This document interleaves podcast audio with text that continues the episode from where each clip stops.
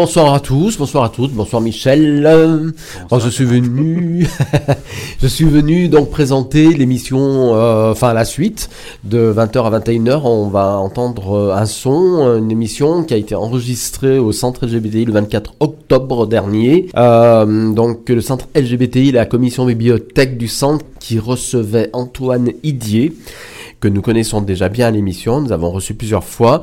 Alors Antoine Didier est sociologue, historien, et il a publié euh, déjà de nombreux livres, euh, dont Les vies de Guy Hockenheim, ainsi que Les alinéas au placard, euh, et puis également un livre très local, puisqu'il s'agit de Dissidence Rose, que tu connais aussi, je crois, Michel. Oui, oui, je connais très bien. Voilà, et qui décrit, donc, qui est une, description de la vie homosexuelle dans les années donc 70 donc euh, à Lyon. Il a écrit euh, un récent ouvrage, enfin c'est un ouvrage collectif en fait, euh, qui s'intitule, qui s'appelle Archives des mouvements LGBT+, une histoire de lutte de 1890 à nos jours.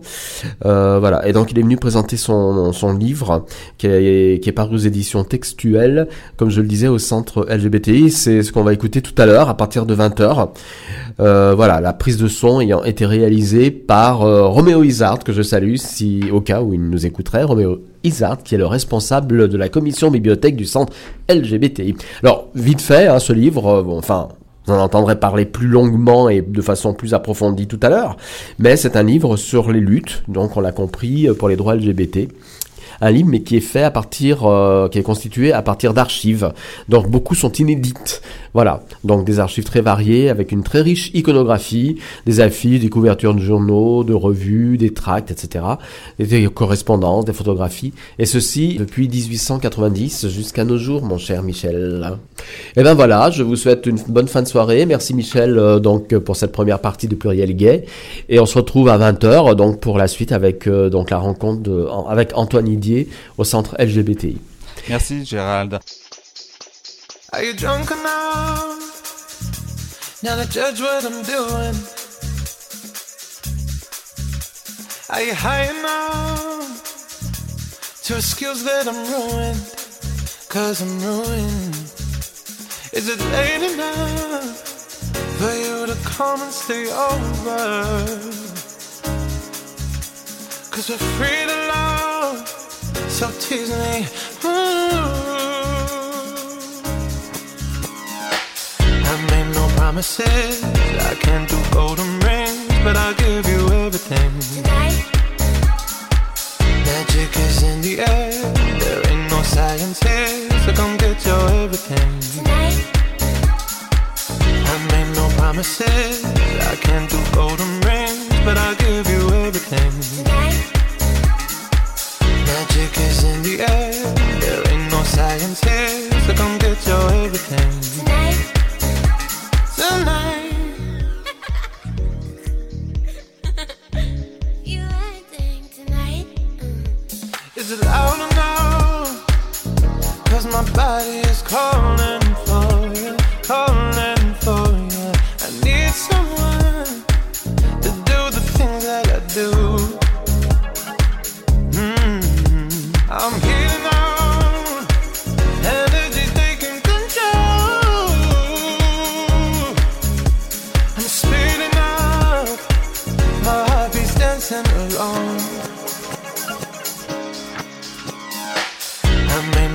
promises. I can't do golden rings, but I'll give you everything. Tonight. Magic is in the air. There ain't no science here, so come get your everything. Tonight. I made no promises. I can't do golden rings, but I'll give you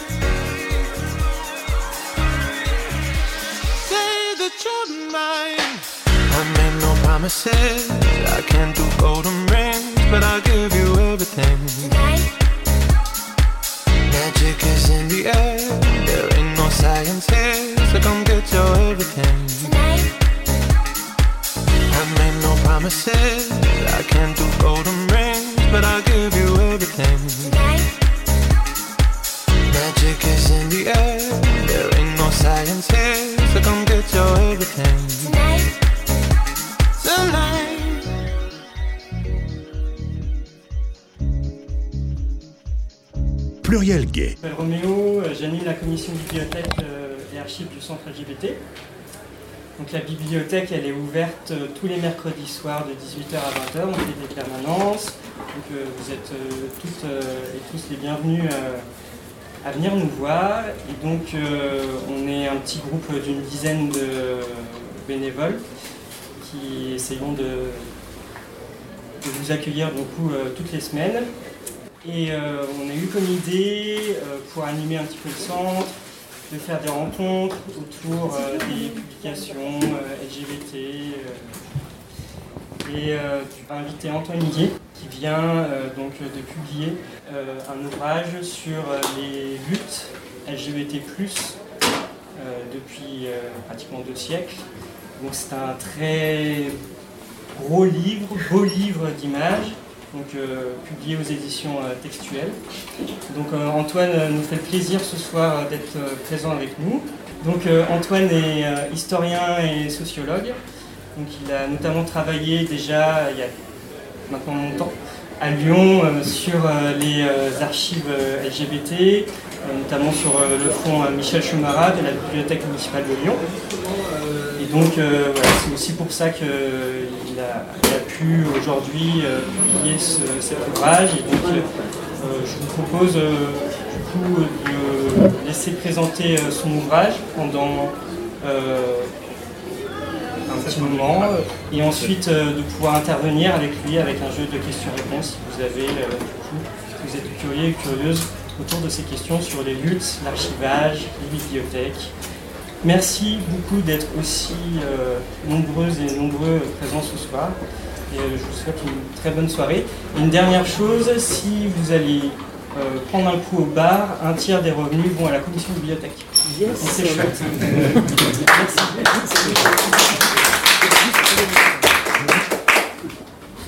Donc du coup, si jamais vous voulez regarder un peu le livre, il y en a plusieurs exemplaires qui tournent un peu partout.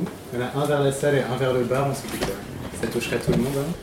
J'ai dit qu'avec Antoine qu'on pouvait partir de quelques petites questions, un peu larges, pour présenter l'ouvrage et la démarche. hein. Et du coup après, effectivement, ouvrir euh, aux questions de tout le monde. hein. Donc moi, la première question que je me posais, c'était donc faire un ouvrage sur les archives euh, LGBT+. Selon toi, pourquoi est-ce que ces archives, c'est une question tellement importante? Pas juste une question qui touche une minorité finalement de gens et, euh, pourquoi toi personnellement, tu, euh, qu'est-ce qui toi t'a poussé à faire un livre là-dessus Bon, Déjà, bonsoir à, toutes et à tous et, merci encore de, l'invitation qui, m'a été faite. Merci particulièrement à, toi Roméo de, l'organisation de, cette soirée et merci à, toi Quentin de, ces questions et, du débat. Euh, Peut-être le, le point de départ d'une certaine manière de, ce livre a eu lieu en fait, à, Lyon il y, a, quelques années déjà, comme le, comme le disait Roméo, quand j'étais euh, encore étudiant et que j'avais commencé à faire des recherches sur ce qu'était euh, la vie homosexuelle à Lyon euh, dans les années 70. Euh, L'idée était de voir un peu post-mai 68, euh, avant le début des années 80 et la fin de la répression de l'homosexualité, comment pouvait se passer une vie homosexuelle, ou plutôt des vies euh, homosexuelles dans, dans une grande ville euh, euh, comme Lyon. Quand moi j'ai commencé à faire ces recherches, il, s'est produit à un certain nombre de moments des, des formes d'émotions très fortes quand on, on rencontre des témoins, quand, quand les personnes livrent un certain nombre de, de récits sur, sur leurs existences, et puis tout simplement quand on fouille dans des cartons, quand, on fouille des, boîtes, et que d'un seul coup on prend en main euh, un, document, et que ce document peut, vous faire vibrer ou faire tressaillir, parce que d'un seul coup, euh, on a accès, euh, euh, alors moi c'était peut-être 40 ans plus tard ou 50 ans plus tard, 40 ans plus tard, d'un seul coup à une, à une- à une bribe par un- simplement un document qui est quelque chose de, de vieux, de jauni, de, poussiéreux. d'un seul coup se produit une rencontre entre, entre le présent et le passé, et que d'un seul coup, le passé se, est, est- est présent devant nous. Et, et le passé semble se, livrer à nous. Et, dans ce moment-là, en tout cas pour moi, il se produisait quelque chose. Euh, et ça pouvait être des, revues, des photographies, des rapports de police, parce qu'il m'est arrivé de tomber sur des, rapports de police qui racontaient des arrestations dans, des bars, euh, dans des associations. Et donc d'un seul coup, cette chose euh, qui, est- assez informe, qui est juste un bout de papier, est beaucoup plus qu'un bout de papier. C'était quelque chose qui, m'intéressait, mais qui ensuite, pour moi, qui, dépassait largement la question de, de l'expérience personnelle, mais qui est, euh, euh, que j'ai relié ensuite à une, question plus fondamentale de, de politique euh, de l'histoire, de me rendre compte que, euh, que j'étais pas forcément tout seul à, à- ressentir ce sentiment-là, qu'un certain nombre de personnes avant moi s'étaient déjà posé la question du, du rapport au passé, et que il se jouait quelque chose, évidemment, dans la question de la rencontre entre le passé, le présent et le futur. Et évidemment, l'autre chose, quand, je parlais de politique de l'histoire, c'est le, sentiment, euh, même la conviction euh, profonde, que, euh, que ce qu'on appelle l'histoire n'est en fait qu'un récit historique possible parmi une pluralité d'autres récits, mais que ce récit qu'on appelle l'histoire est un récit écrit par les dominants ou par des dominants, et qui a une telle évidence, qui est naturalisée, si bien qu'il semble évident à tout le monde, alors que ce récit est fait d'un certain nombre de silences, un certain nombre d'exclusions, un certain nombre d'invisibilisations.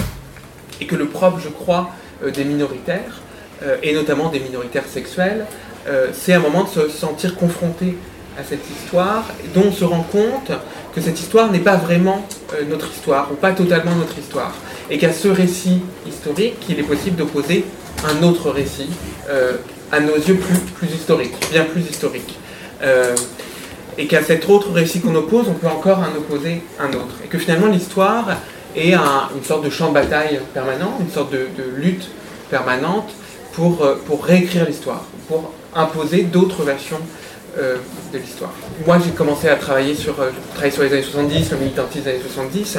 Une question très importante des années 70, euh, c'est la question de la déportation homosexuelle. Parce que la génération post-Front homosexuel d'action révolutionnaire et groupe de la libération homosexuelle découvre qu'il y a eu une déportation homosexuelle et que de cette déportation, il n'est nullement question nulle part. Et qu'il n'est pas même question d'une reconnaissance, qu'il n'existe pas de travaux historiques, qu'il n'existe pas de statistiques. Et euh, par exemple, mon précédent livre était sur, euh, sur le militant euh, Guy Hockenheim. Euh, Guy Hockenheim a énormément écrit sur cette question de de la déportation, la déportation homosexuelle. C'est typiquement un silence de l'histoire euh, qui a mis euh, plusieurs décennies à être, euh, à être reconnu pour qu'il y ait des recherches, pour qu'il y ait des estimations, pour qu'il y ait des statistiques, etc. Mais il y en a, euh, il y en a en, en- en permanence, permanent, ne serait-ce que quand des, pas, des, biographies d'artistes, de personnalités sont à moitié amputées, que toute leur vie privée est passée outre, ou tout simplement la question de comment, comment vivait-on comme homosexuel, comme lesbienne ou comme personne trans il y a euh, 50 ans, il y a un siècle, ça fait partie de toutes ces choses euh, qu'on a oubliées ou qui ont été oubliées. Et du coup, dans, dans, ce débat, euh, dans ce débat plus général, la question de l'archive était, était évidemment, euh, évidemment euh, centrale, puisque c'est à partir de l'histoire, euh, à partir de l'archive qu'on peut notamment euh, écrire l'histoire, euh, et que donc se réapproprier la question de l'archive, euh, c'est se réapproprier sinon la possession de son histoire, du moins la capacité à écrire cet autre récit euh, historique euh, dont je parlais. Et que moi, en commençant mes recherches, je me suis retrouvé de fait euh, appartenir à une histoire collective, qui était l'histoire de ces centres d'archives, ce qui était le cas à Lyon, évidemment, avec notamment ce qu'avait entrepris Michel Chaumara de collecter un certain nombre de choses, mais ce qui dépassait simplement Lyon et le, le cas du Fonds Chaumara, puisqu'il existe par ailleurs un certain nombre de centres d'archives euh, militants depuis euh, euh, plusieurs décennies, et que par ailleurs, il y a des débats récurrent depuis quelques années euh, sur la création euh, de centres d'archives. Le livre n'était pas du tout une idée de moi, mais une proposition d'un, éditeur textuel qui, justement, en réagissant à l'actualité qu'avait prise la création d'un centre d'archives, suite au film 120 battements par minute il y a, il y a un peu plus d'un an, suite au- notamment au texte écrit par Didier Lestrade, le, le- fondateur d'Act Up, suite à la création du collectif Archives à Paris, l'éditeur a, pensé qu'il y avait là un, sujet intéressant et m'a proposé de faire le livre que j'ai accepté pour à peu près toutes les raisons que. Et donc ça c'est un projet pour le coup parisien. Toi tu as commencé à faire des recherches à Lyon, etc cette question des archives, hein, elle se pose différemment en province et à Paris?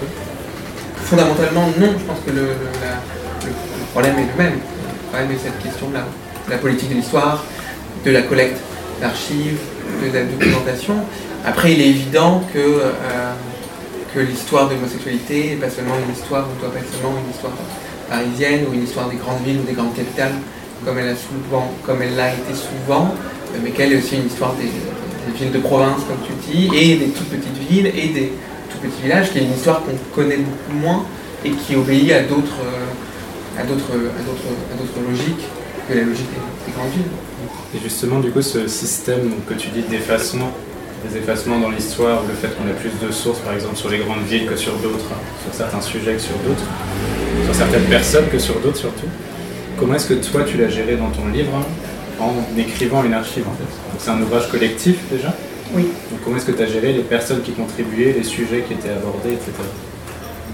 Le côté collectif était, était présent dès le départ dans le projet de l'éditeur, ce qui était pour moi quelque chose de très important, euh, parce que malgré tout ce que je viens de dire, euh, je méfie beaucoup d'une forme de fétichisation ou d'essentialisation de l'archive, c'est-à-dire euh, malgré tout cet effet de, séduction, ce, pouvoir créateur qu'on prête au document, qu'on prête à l'histoire, qui, euh, qui permettent de s'inventer une identité, de se reconnaître comme appartenant à une histoire, de s'inscrire dans une tradition, de dresser une filiation entre eux, un eux surgit du passé et un nous euh, contemporain. Donc le document, l'histoire, le passé permet tout ça. Et en même temps, il y, a aussi parfois, me semble-t-il, une, tentation euh, oui, de, fétichiser, de croire que euh, l'archive est belle en elle-même et qu'il suffirait d'avoir l'archive pour que l'histoire surgisse.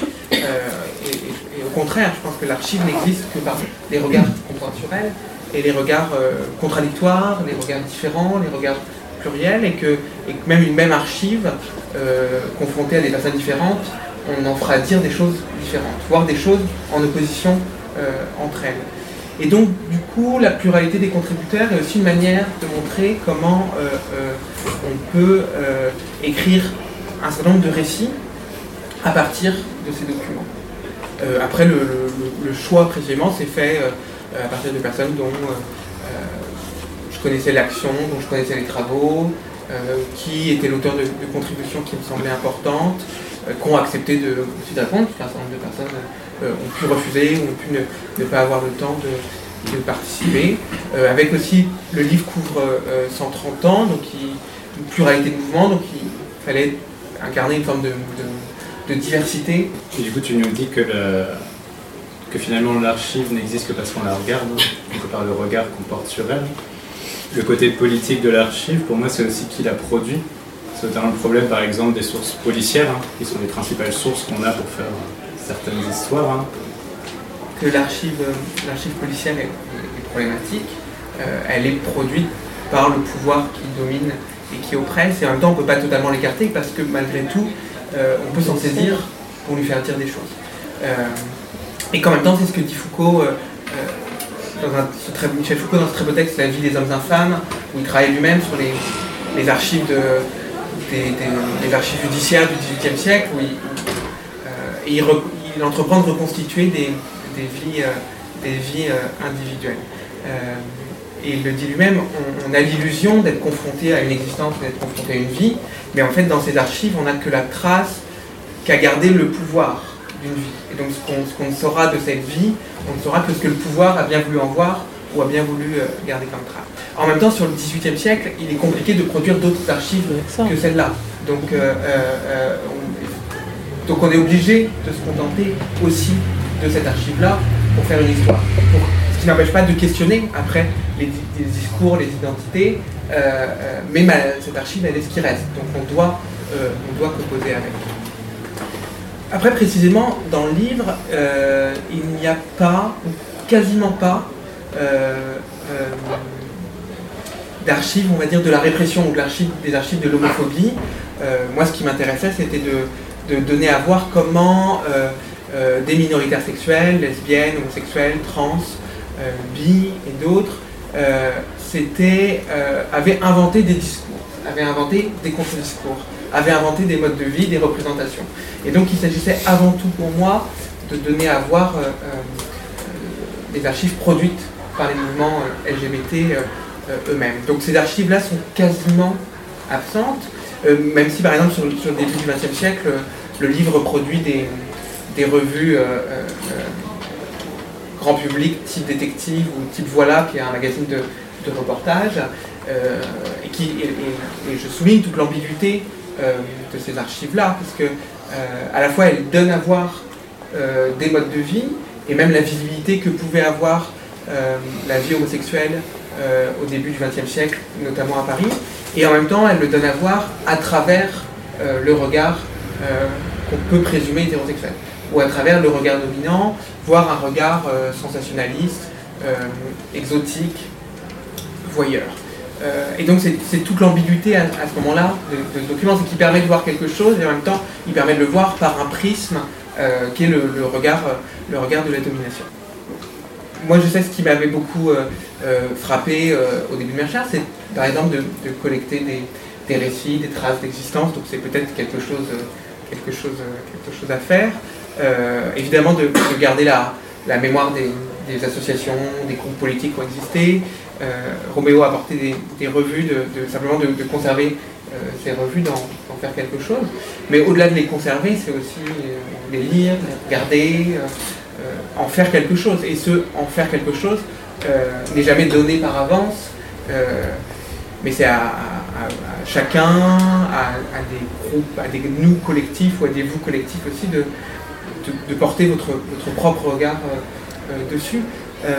moi, ce qui m'a aussi beaucoup frappé en, travaillant depuis, depuis quelques années, sur, en le disant vite, sur la, la manière dont les homosexuels avaient inventé des discours politiques sur leur, leur, leurs conditions, leur situation, c'est comment la question de l'histoire avait été sans cesse omniprésente.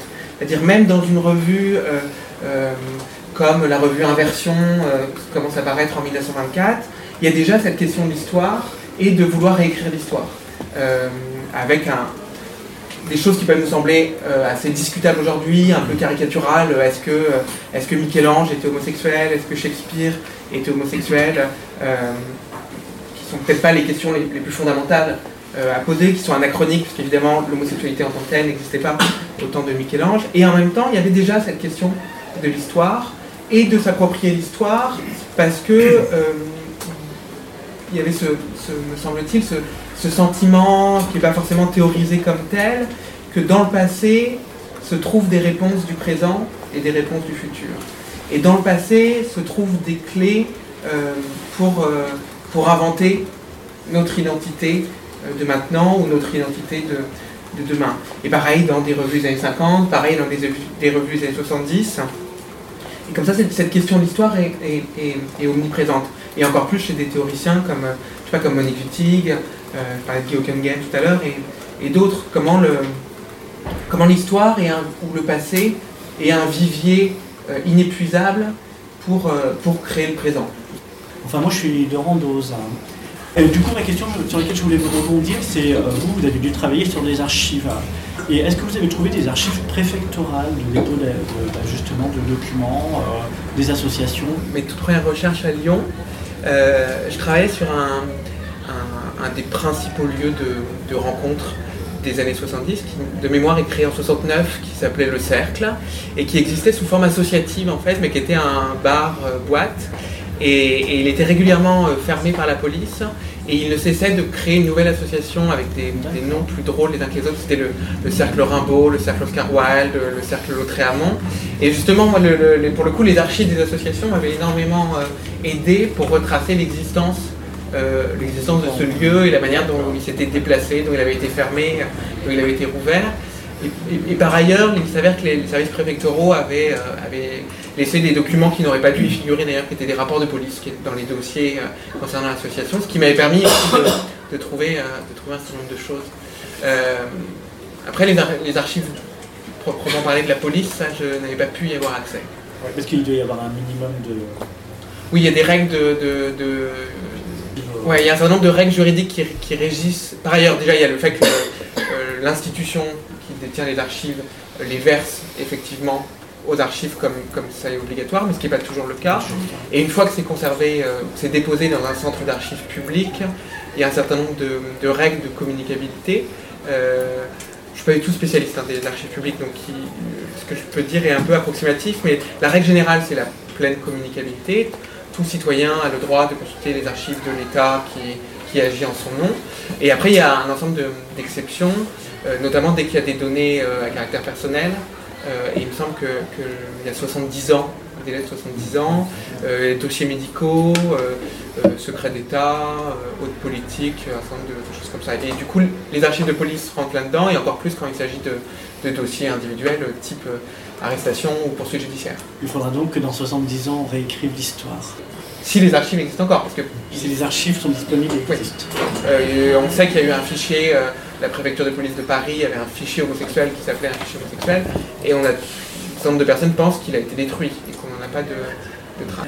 Moi, c'est par rapport du coup aux archives sur les euh, mouvements trans, parce qu'il y a très peu de choses dessus, enfin, dessus dans le livre, alors que c'est vrai que euh, les trans, on a quand même une histoire militante détachée du militantisme gay euh, depuis très longtemps. La première asso trans en France c'était en 65, la première existence c'était en 97, et là la seule affiche de l'existence qu'il y a c'est celle de 2016 je crois. Donc pourquoi est-ce qu'il y a aussi peu de choses sur les trans en fait? On a essayé avec, euh, avec l'éditrice justement de- d'être très attentif euh, à ces questions. Et du coup, par exemple, sur la, sur la question trans, on, on y a veillé et, et on a essayé de construire un- une histoire qui, ne soit pas excluante, euh, sachant malgré tout, par exemple, que le, livre euh, commence en 1890 euh, et que le militantisme trans en tant que tel apparaît dans les années 60. Donc de fait, déjà, il y a 70 ans, même si après le livre s'attarde par exemple sur des mouvements qui qu'on peut voir ou qu'on peut ne pas voir comme entretenant aussi une filiation avec, le mouvement trans, parce qu'il y, a un certain nombre d'ambiguïtés. Je pense par exemple aux travaux Tirscheld, à toutes les théories euh, euh, du troisième sexe, dont certains voient une filiation et en même temps une filiation qu'on peut discuter, mais du coup de fait, oui, il y a 70 ans euh, du livre, par exemple, qui ne porte pas la marque ou la trace du militantisme trans, parce que le militantisme trans tel, qu'il se revendique ensuite n'existait pas à ce moment-là en tant que tel. Mais après, sur la période euh, qui a suivi, on, a essayé d'être au contraire plutôt, plutôt juste par les photos, par les documents qu'on donnait à voir. Après, effectivement, c'est pas la première affiche de l'existence. Euh, on n'a pas forcément cherché à montrer à chaque fois le premier document euh, d'un mouvement, mais aussi de montrer euh, comment le mouvement euh, vit au-delà de, son mouvement, de, son moment euh, de naissance et de son moment de fondation, parce que on se fixe beaucoup même, à contrario souvent sur le moment où le mouvement émerge, sans se demander qu'est-ce qui devient, comment, comment il existe. Euh, ce qui me tenait à cœur, c'est de, de montrer euh, même les tensions euh, à l'intérieur de cette expression englobante qui est LGBT+, qui, qui postule une, une unité, qui est à la fois vraie à partir d'un moment où cette expression est utilisée, donc qui revendique un certain nombre d'unions, de luttes, et en même temps, euh, il tenait à cœur de rappeler que cette union n'est pas évidente et qu'elle est même traversée de tensions, euh, et de tensions parfois euh, très anciennes. C'est-à-dire par exemple de, de rappeler comment dès le moment où apparaît un, euh, des mouvements homosexuels et lesbiens très radicaux et très politiques dans les années 70, euh, dès ce moment-là, il y a des luttes très fortes entre euh, homosexuels, lesbiennes et féministes sur les termes mêmes dans lesquels cette lutte sont posées, la manière dont, oui ou non, elles reproduisent une domination masculine, la manière dont, oui ou non, les femmes en sont invisibilisées. Et justement, cette question-là, euh, ça semblait important de donner à la voir par un certain nombre de documents et, d'archives. Qu'est-ce que la- l'ouverture, la libéralisation ou la reconnaissance, etc., a changé dans le fond euh, des archives, de ce que les, les associations peuvent euh, revendiquer ou transmettre euh, Les termes mêmes n'ont jamais été les mêmes. Euh, le contenu même associé à l'homosexualité n'a jamais été les mêmes. Et du coup, la, manière même dont des mouvements, dont des mouvements politiques ou culturelles problématisent les sexualités minoritaires est différent. et du coup, les termes, les, les, les, termes sont. Entre une revue des années 60 ou une revue radicale des années 70, il n'y a, évidemment pas grand chose à voir. Moi, je suis, toujours gêné par le, une forme d'opposition entre euh, une époque qui serait euh, euh, plus radicale et un moment de la, reconnaissance, ou, parce que il faut plutôt penser en termes de, singularité historique et de singularité d'une période, plutôt que de l'idée qu'on gagnerait ou qu'on perdrait. Après, il est certain qu'un document reste marqué par, par le moment où il est, où il est produit. Par exemple, l'esthétique des années 70 appartient totalement à la contre-culture, euh, au gauchisme, euh, mais aussi aux, moyens techniques de l'époque, qui ne sont pas les moyens d'impression, de diffusion euh, de masse qu'on connaît aujourd'hui, et qui du coup conduit à inventer aussi des formes, des formes d'esthétique assez, audacieuses et, assez, nouvelles. et c'est vrai que le, livre peut du coup, par exemple quand, on passe à Act avec pour le coup l'esthétique revendiquée, proclamée qu'a inventé Act Up et sa, sa puissance euh, performative euh, politiquement. C'est ouvert à tout type de support Le livre, par exemple, laisse de côté le film et le, et le cinéma du fait de, la difficulté dans un livre de rendre d'un film, euh, de rendre compte d'un film autrement que par l'affiche ou par le, la capture. Du coup, le, livre a peu de place. On m'a fait remarquer que la chanson avait, par exemple, aussi peu de place parce que bah, c'est difficile de rendre compte de la, de la chanson, ou alors par une forme d'écrasement qui est le, support imprimé. Euh, on, a cherché, et notamment avec l'éditrice qui a, travaillé avec moi, à, avoir une, diversité de, supports, aussi bien par exemple des, correspondances que des photographies, euh, des revues que des affiches, euh, des tracts. Moi, par exemple, il y a quelque chose que je trouve frustrant, mais qui tient au fait de faire un livre de 250 pages, c'est quand, quand on monte des revues, on ne montre que les couvertures de revues et jamais l'intérieur euh, des revues. Donc à plusieurs moments, on a essayé de montrer l'intérieur de revues. En même temps, l'intérieur de revues, c'est pas toujours très, très joli ou très lisible euh, quand c'est reproduit. La plus grande surprise que j'ai eue, et qui n'était pas vraiment une surprise, c'est qu'en fait, euh, c'est la quantité de choses qu'on pouvait trouver quand on se donnait la peine de chercher un peu. Et qu'au fond, 250 pages, c'est rien par rapport à l'immensité des choses qui existent déjà, qui ont déjà été collectées, et surtout l'immensité des choses qui restent possiblement à, collecter et à, regrouper.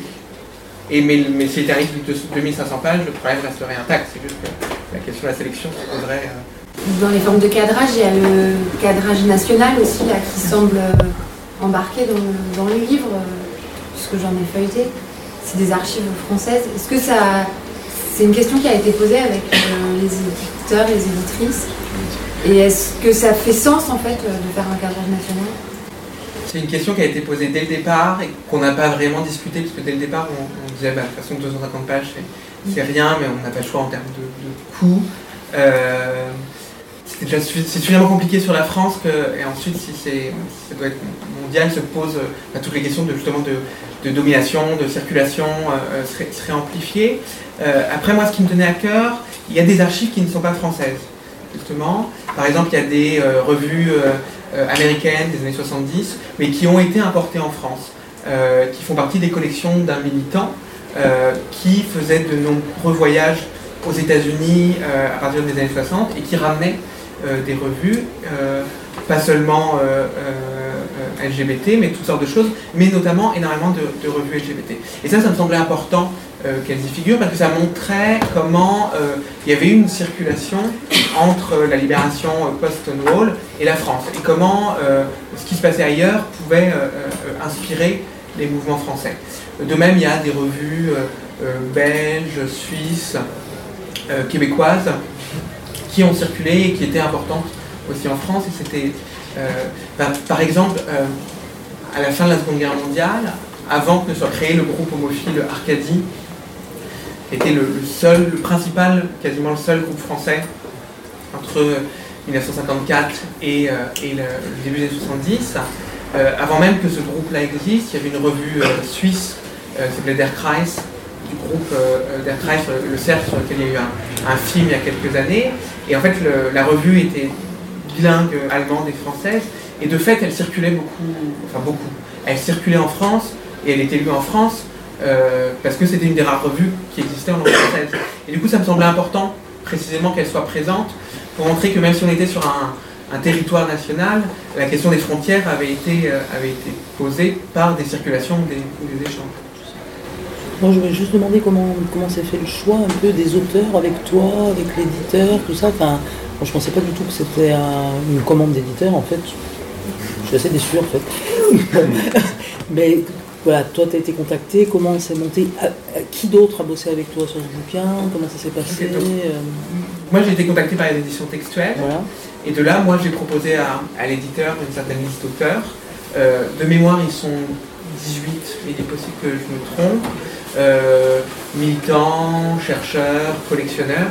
Euh, je ne sais pas si vous voulez que je donne la liste de, de mémoire, mais il y a par exemple, je ne sais pas, Patrick Cardon, qui, euh, le fondateur des éditions Gay Camp, mais qui a entrepris tout un travail de, réédition de- depuis longtemps de textes, de textes oubliés. Il y a par exemple une chercheuse qui s'appelle Sarah Germagnoli qui écrit un texte sur Monique Wittig, parce qu'elle travaille beaucoup sur, Monique Wittig. Il y a euh, Gwen Fauchois qui a été euh, euh, coprésidente d'ACT UP.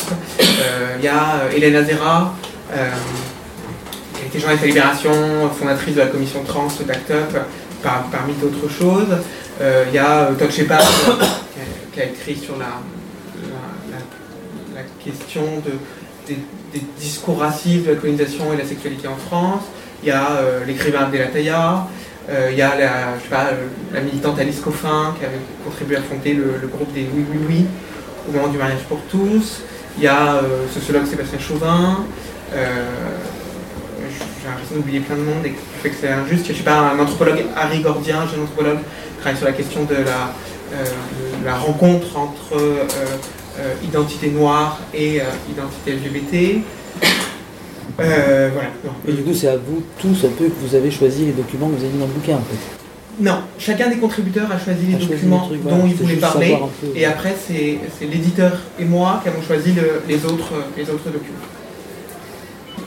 J'ai découvert, euh, très naïf quand, quand j'ai commencé à faire ce livre, mais se pose après une quantité de problèmes techniques euh, qui posent des problèmes euh, autres, mais de, questions de reproduction, de, droit, même d'obtenir des autorisations de reproduction qui parfois euh, fait qu'il y a des documents qu'on veut absolument et qu'on ne peut pas, qu'on peut pas reproduire.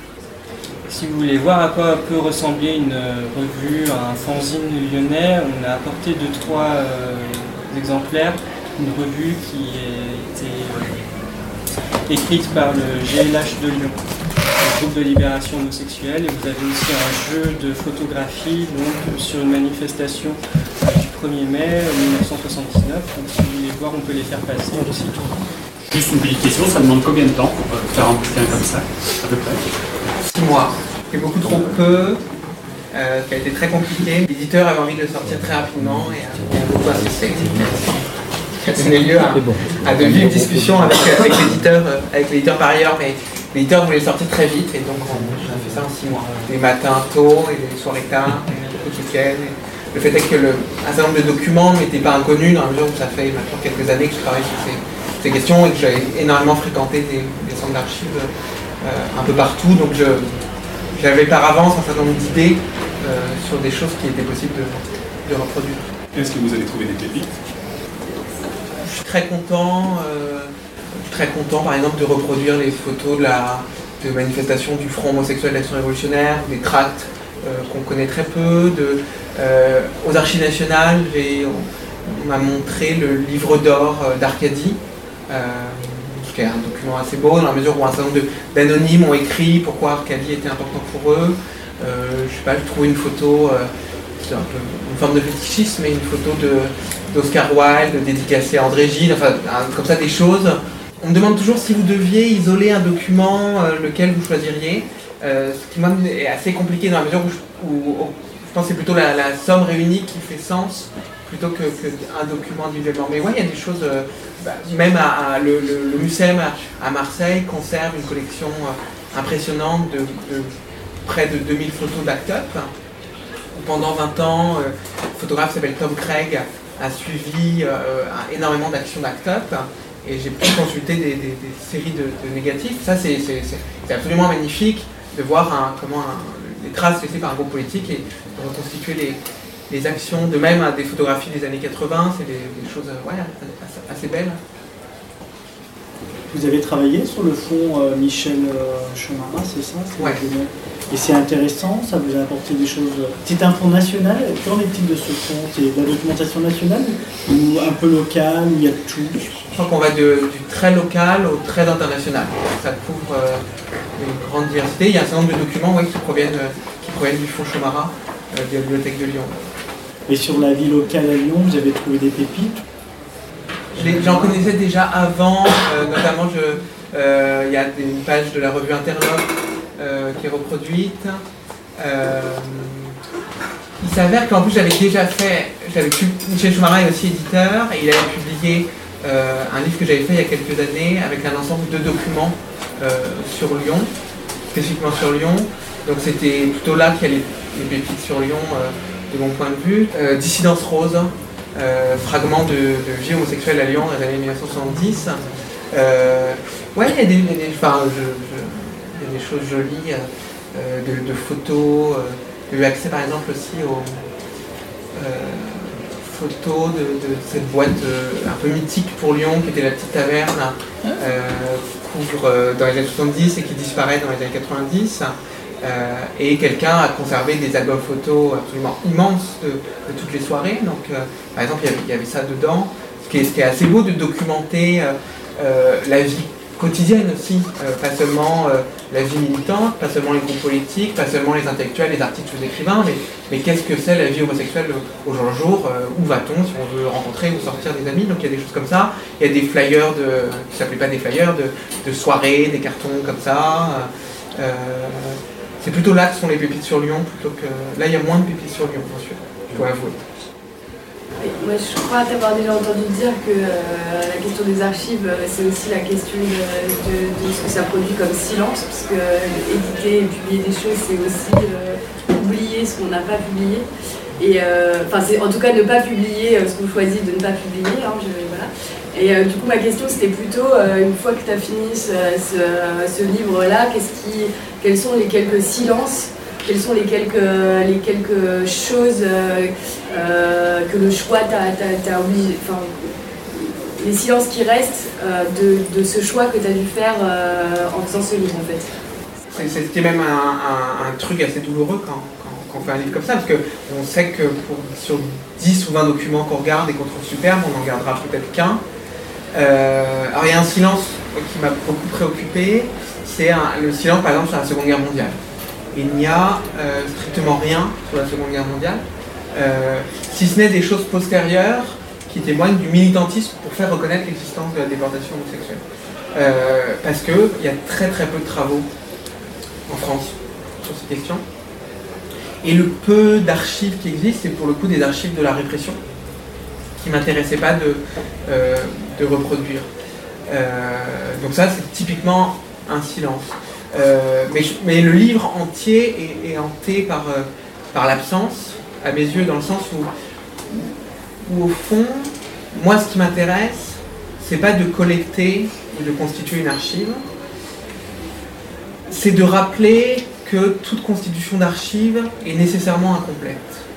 Et qu'on ne pourra jamais se dire un jour j'ai constitué une archive. Mais qu'au moment même où on prétendra avoir constitué une archive, il faudra précisément poser la question des silences de cette archive et de tout ce qu'on a laissé de côté. Et qu'en fait, euh, euh, je commence même le livre en disant euh, que, le plus important n'est pas ce qui, est, ce qui est là, mais tout ce qu'on a laissé, a laissé en dehors. Et, ce qu'on a laissé en dehors, à la fois je le sais et en même temps je ne le sais pas, puisque c'est aussi un certain nombre de questions, d'interrogations qui, font prendre conscience de, tout ce qu'on laisse, ouais, tout ce qu'on qu'on- laisse de côté. Moi j'avais une question parce que j'ai l'impression qu'on tourne un peu autour. hein. Parce que quand tu répondais par exemple que du coup, il y a- par exemple, il y avait peu de choses sur les personnes trans parce que les mouvements trans commençaient plus tard. hein. En fait, pourquoi s'être focalisé sur les mouvements alors que toi-même tu dis que finalement la- le, le plus intéressant c'est de documenter la vie quotidienne hein. Alors pourquoi avoir fait une histoire des luttes hein Je dis pas forcément que c'est le plus intéressant, parce que les, les deux ne, ne s'opposent pas. D'ailleurs, au fond, le, livre n'est pas seulement une histoire de lutte, mais aussi une histoire euh, d'autres choses. Parce que c'était euh, euh, le meilleur moyen, nous semblait-il, de construire un premier récit en partant de la question des luttes et de la manière dont les luttes ont structuré l'histoire. D'autant que précisément cette question des archives, cette question de la relecture de l'histoire, part et posée par un certain nombre de luttes. Et donc de, revenir d'abord aux luttes, commencer par les luttes, c'est le moyen de revenir à la source de cette question et de tous les problèmes que la question pose. Au début de l'entretien, tu as, évoqué la discussion que tu avais eue donc, avec l'éditrice à propos donc, de 120 BPM, enfin 120 battements par minute, et du euh, bouquin de Lestrade. Je n'ai pas compris, le bouquin de Lestrade, pour moi, c'est une merde. Excuse-moi, c'est un bouquin réactionnaire euh, qui explique que les gays sont de la merde, sont, des pauvretage parce qu'ils demandent le mariage. Enfin, si je me rappelle bien, c'était ça, non? Ah, le livre Pourquoi les gays sont passés à Oui, droite c'est ça. Non, c'est c'est pas ce livre-là. Ah, c'est pas celui-là, d'accord, excuse-moi. C'est pour ça que- qu'elle a décidé, de- qu'il a décidé. Moi, j'avais juste un écho comme ça dans, mon, dans mes. Non, c'est qu'il a, il a lectures. fait deux textes. Ah. Euh, euh, un où il interpellait euh, Anne Hidalgo euh, précisément sur la question des archives, et un autre aussi sur la question des archives. Et, ces- et ces textes, comme ont été dans le contexte de son rabattement par minute, et de- d'intérêt très fort pour euh, Didier Lestrade, pour l'histoire d'Act Up, euh, ont, été, ont beaucoup circulé euh, à l'époque, euh, et ont attiré l'attention par exemple de, de, de l'éditrice de, de Textuel. Est-ce que ce travail sur les archives ouvre des pistes à l'histoire qui n'auraient pas encore été explorées Je le souhaite en tout cas. Moi, le, le- le- le livre bénéficie d'un accueil euh, enthousiaste depuis, depuis sa sortie y a- il y a trois semaines, je crois, 15 jours, euh, trois semaines. Et en fait, moi, j'en suis le, j'en suis le premier sur- surpris parce que je, n'ai cessé de répéter à l'éditrice que ce, que ce livre ne marcherait pas et qu'au fond, il y avait là que des choses, euh, que des choses très convenues, très superficielles. Euh, elle me disait, mais pas du tout, t'es complètement dingue. Et et par une déformation, par, qui fait que pour moi, c'est du fait d'avoir travaillé dessus depuis un certain nombre de temps, ces choses étaient, étaient assez évidentes et j'ai l'impression de dire un certain nombre de, de banalités. Et ce, qui, me revient de la, réception qui, en est faite, euh, c'est que ces images et ces documents, euh, euh, en fait, n'avaient pas circulé, ou, très peu, ou seulement dans, quelques milieux. Et, ça, c'est quelque chose de déjà d'agréable pour, l'ego, mais, bon, ça, c'est pas très important.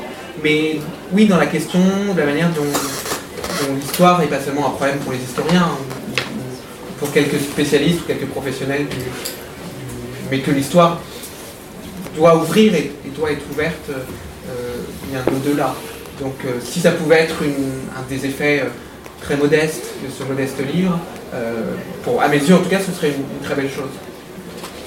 Le livre, mais c'est un choix assumé, effectivement, Queercode en est, en est abs- en est absent, comme beaucoup d'autres initiatives, puisqu'il il- il décrit peu, si ce n'est par quelques contributions, euh, euh, c'est pas un livre, c'est pas en dépit de ce que j'ai de l'inspiration, c'est pas un livre sur la manière dont les mouvements ont écrit l'histoire. Et se sont euh, saisis euh, des questions historiques. C'est plutôt un livre sur l'histoire avec des documents entre guillemets de, première main, je puis dire, en tout cas produits dans une époque passée, et puis sur la manière dont un certain nombre d'initiatives aujourd'hui visent à, à constituer des histoires par un collègue, par exemple, de témoignages comme le fait, comme le fait.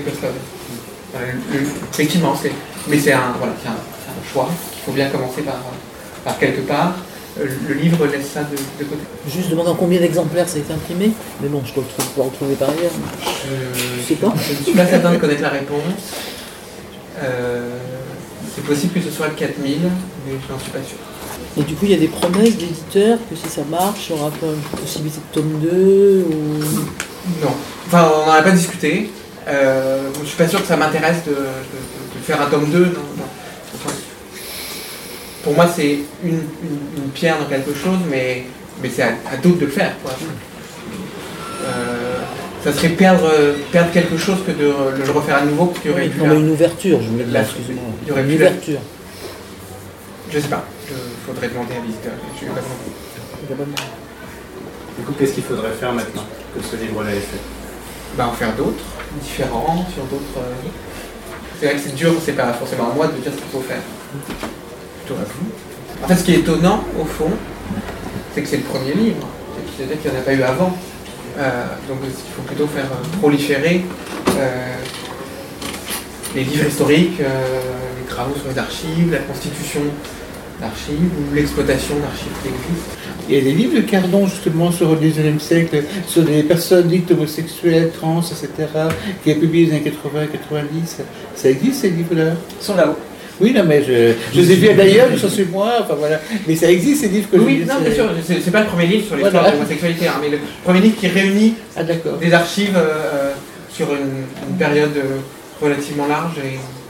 Après, euh, oui, Patrick Cardon a, a réédité énormément de, fait, de- documents. C'est pour ça que moi, ça me semble intéressant qu'il qu'il soit présent dans le livre, justement, dans, euh, pour, pour inscrire le livre dans, dans une histoire bien plus, bien plus vaste. En fait. Euh, quel sens tu donnes au plus de LGBT+, et euh, qu'est-ce que ça veut dire pour toi, et euh, en quoi... euh, est-ce que t'as pas eu peur qu'on te dise que c'était un terme fourre-tout euh, ou est-ce que justement c'était un truc pour ouvrir à d'autres minorités sexuelles comme euh, Bah. les travailleurs et travailleuses du sexe ou j'en sais rien D'une part, c'est c'est un terme qui est utilisé par un certain nombre de mouvements eux-mêmes, me semblait intéressant d'utiliser.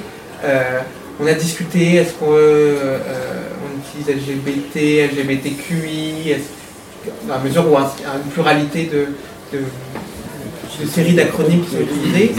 Moi, ce qui me plaisait dans le plus, c'est c'est précisément que le plus pose la question du fait que cet acronyme euh, n'est pas figé et que euh, euh, précisément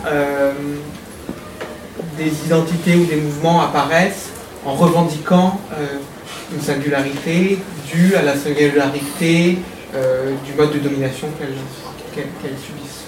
En même temps, le terme a quelque chose évidemment anachronique puisque personne des années 1950, 70, 80 ne, ne s'y reconnaîtrait pas. C'est en ça qu'il qu'il- il y a une forme d'écrasement de l'histoire euh, en choisissant. Mais dans ce cas-là, aucun terme n'était n'était- n'était correct. Donc il semblait plus judicieux de prendre euh, le terme le plus, le plus contemporain et de montrer ce qu'il avait précédé euh, avant qu'on l'utilise. Euh, C'est peut-être un peu hors sujet, et c'est plus un, un récit d'expérience par rapport à ma lecture du livre. Euh, lorsque je lis ce livre, ce qui me fait plaisir, c'est que ça me donne une histoire en fait. C'est vraiment une attache affective par rapport à ça. Et euh, du coup, ma question, c'est plutôt par rapport à, autre chose. Euh, donc, pour moi, c'est plutôt une histoire universitaire, une histoire à laquelle on accède quand on a, au-delà de- d'un certain, certaine capacité à comprendre certains enjeux politiques, etc. Est-ce qu'un jour on aura droit à avoir des histoires dans le sens. Est-ce qu'il y a des groupes de personnes qui vont par exemple faire des livres jeunesse qui sont euh, gays, une histoire euh, dès la jeunesse Est-ce que ça existe?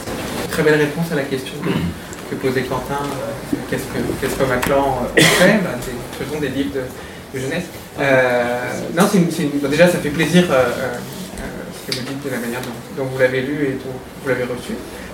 Je ne sais pas si c'est un livre uni- Moi je ne pense pas forcément comme un livre universitaire dans la mesure où, où le texte est relativement peu présent par rapport à, l'image et il me semble que, l'iconographie va, au-delà d'un public universitaire. Euh, et ce qui, moi, ce qui justement m'intéressait aussi de travailler sur ce matériau de, l'image. euh, et que les, par ailleurs, un certain nombre de textes ne sont pas forcément écrits par des universitaires, mais des, simplement des, militants, des, des personnes, euh, après, effectivement, détenteurs d'un certain euh, savoir et inscrits dans une certaine politique des savoirs.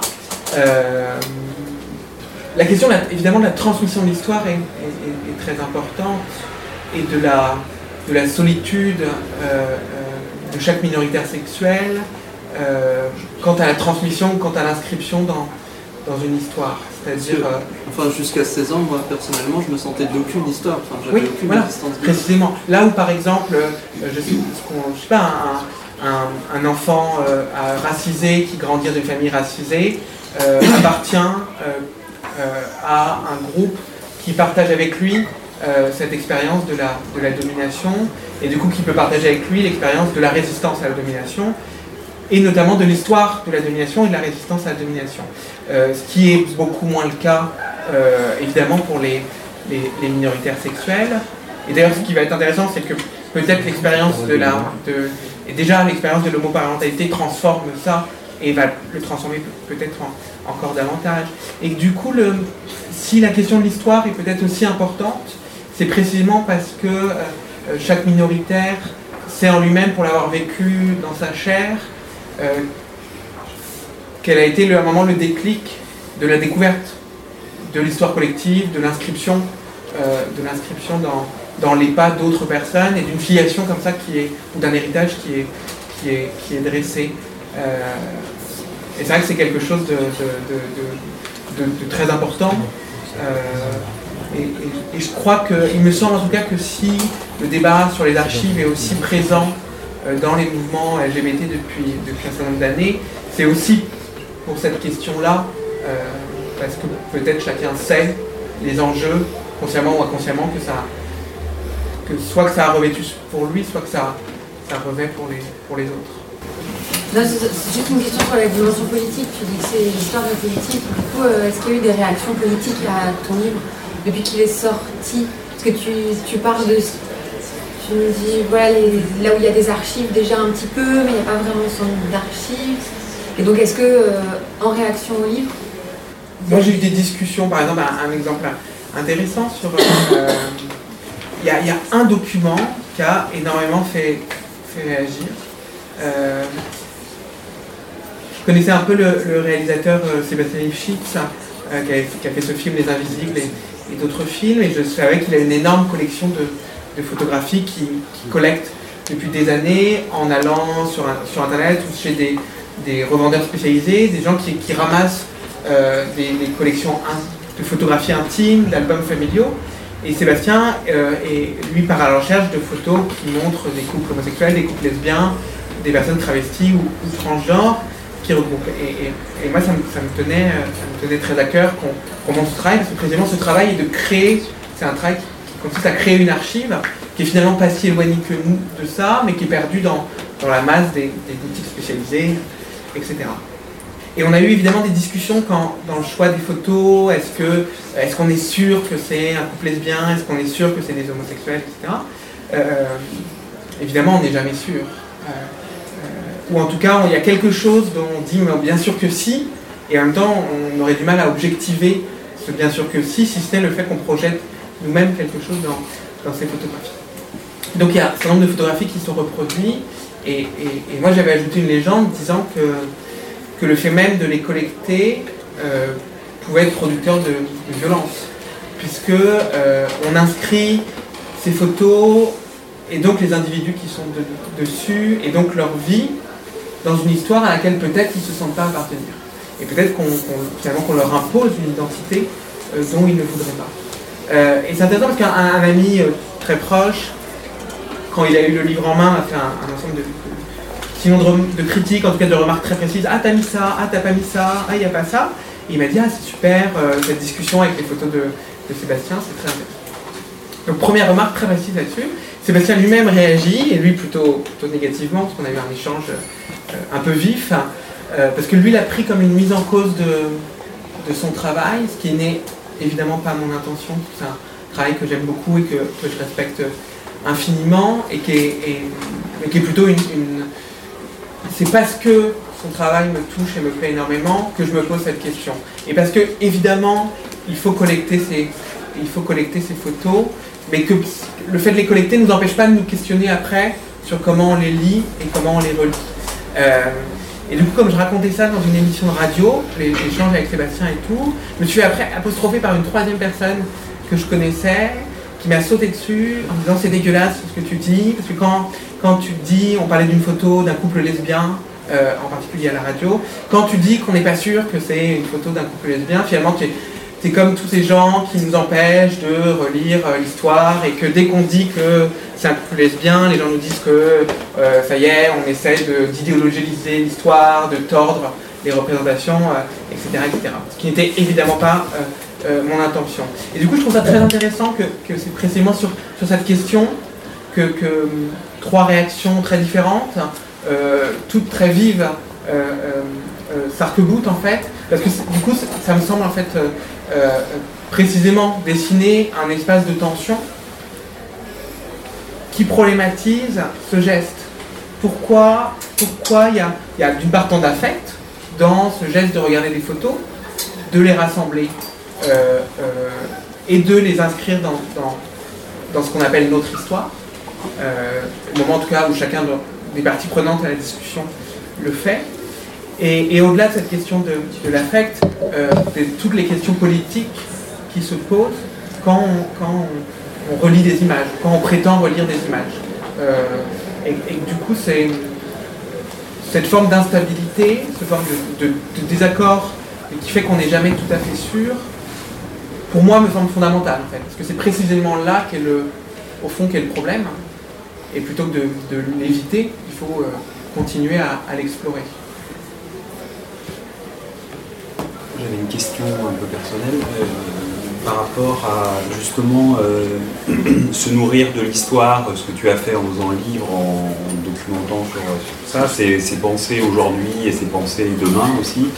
Euh, quelle est ta vision, toi, de, justement de demain? Est-ce que c'est une vision optimiste par rapport à, la communauté LGBT Est-ce qu'elle est optimiste par rapport à tout ce que tu as vu de l'histoire et du déroulé de l'histoire euh, je suis effroyablement pessimiste.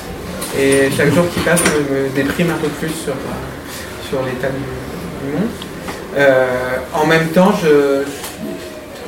dans le sens où il y a eu une explosion des, violences euh, euh, morales, physiques, dans tous les domaines, pas seulement sur les questions LGBT, mais no- notre société, on va même parler française, de, de plus en plus violente et de plus en plus ex- excluante. Est-ce que tu crois pas que c'est parce qu'il y a plus de visibilité aussi? C'est-à-dire qu'effectivement, ce qui était caché dans les années 70 ne, pas de violence, c'est quand on se montre finalement qu'on se.